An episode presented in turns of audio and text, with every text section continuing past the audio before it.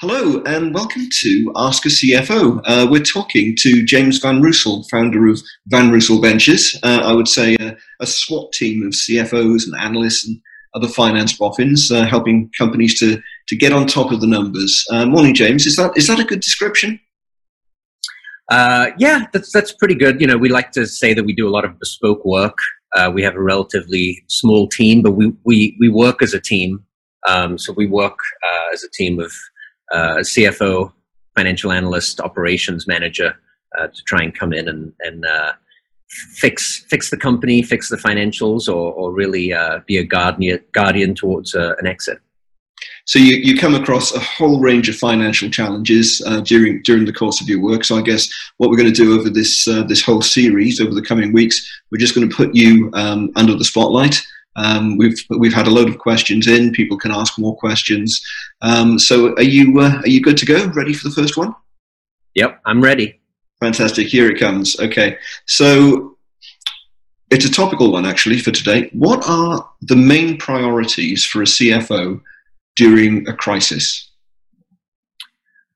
When uh, when I work with a turnaround company, which usually signifies they've gone through some kind of a crisis. Uh, and and usually it has its multiple crisis points, uh, probably led by cash uh, coming from maybe lack of product market fit or mismanagement or some kind of fraud. Um, the, the first thing really to look at is uh, not number one, the root causes of everything, and where, where is it coming from? Um, I think uh, after that, you really want to say, okay, cash. Are we are we modeling this correctly? Are we forecasting it correctly? Um, do do we know where we are right now so we can project out? So really looking at at uh, you know the the backward looking financials that they're correct and our current situation before we can actually project out. Um, at the same time, of course, everything is a little bit of a rush. Um, so you, you definitely want to be looking at expenses. The one thing you can control is how much you spend what you can't control as much is how much income you have from sales. Um, and typically, the, the sales might be the one getting impacted. So you really want to right size the ship and say, okay, this is our cash. This is our, our, our conservative income number. So, given our old expenses, this is when we're going to run out. So, what is the new expense we need to get? So, it's a little bit of a plug number, and then you need to get to that plug number. How, how much of that is a is a finger in the wind? Do you think?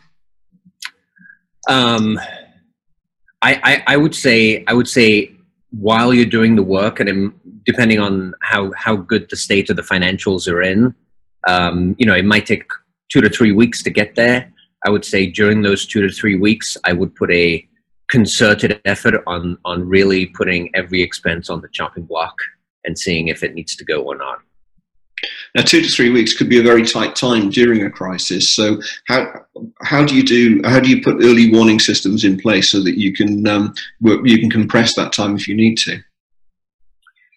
Yeah, um, so so it's it's really having I'd say primarily having a very solid cash liquidity projection spreadsheet in place. Um, and some people like to have 13 week cash liquidity projections, some 16 weeks. Um, I, I always have a rolling 12 month projection because it, it does take time to turn the ship. So, so you'll have, so, so if you can see that, you know, seven months from now, for some reason your, your cash is dipping, um, you, you have five months to correct it. But if you only have a month, it's usually not long enough. Um, so that, so that, for, for me, that's really the, the key. And then, you know, the, the, the way you get an accurate cash forecast is you need accurate sales and accurate expense forecast. So it, so it, you know, you start with the outcome and you kind of work back through the inputs and make sure that they're correct.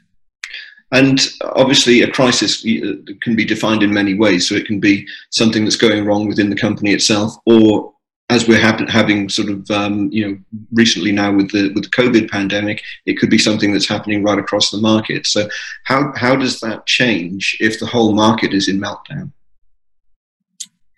Yeah, so if, so if it's more of a a, a market issue, I, I, I think you need to figure out first of all, whether your company is recession proof, um, and and that has to do with who your customers are. Um, and sometimes you won't even know till you've gone through it at least once. But but I, but I think understanding the risk that's out there, and you know, you always want to have different scenario analyses and, and a very conservative worst case scenario. Um, and then really always have risk mitigating strategies in place. So, you know, if there's a big market meltdown um, that's going to hit, that's going to hit your customers, that's going to hit investors, that's going to hit donors. Uh, if if you if you're a nonprofit, um, you really want to be first of all talking to all these people immediately and seeing what's going to happen. But I think also understanding that uh, you know you probably want to be a lot more conservative going forward. Um, I, I, I, think the thing that's, that's, happened now with COVID is uh, every, every few mo- few months it's been okay. How long is this going to take? How long is this going to take? And at some point, um, and I think a lot of you know a lot of companies have done this already. Um, at one point, it was oh now, now it's January 2021, and at the next you know at the next point I think a lot of companies are thinking, okay, this is going to last till 2022. So, so all of a sudden the plans get elongated and, and people just become more conservative. And that's when you really see things filter through the economy and you see, you know, kind of a more sustained downturn, I think. At what point do investors just run out of patience with this? I don't think invest, well, it, it depends if it's new investments or if it's try, trying to solidify up an existing investment. I think new investor investments, um, you know, there's a price for everything.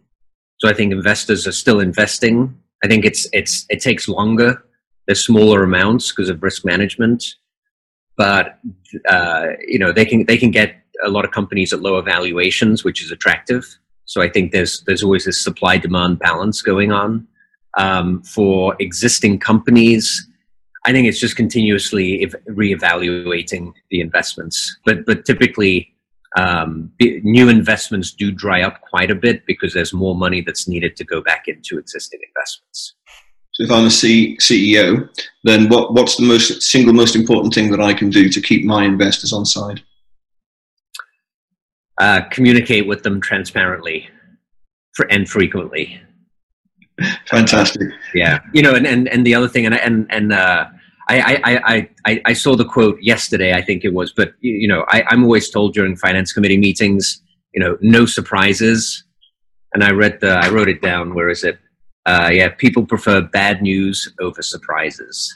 so it's, it's, better. It's better to come out and t- tell the bad news early than surprise people later on with it. So that's a, that's a great quote to wind that up with. So, thanks very much, James. Um, so now this is uh, this is my bit to camera. Uh, so thanks. We'll be back with James again next time. And uh, if you want to ask a question, just uh, put it in the comments below or tweet uh, hashtag Ask a CFO. We will put it to James, and uh, we'll see you next time. Okay. Thank you. Thanks, James.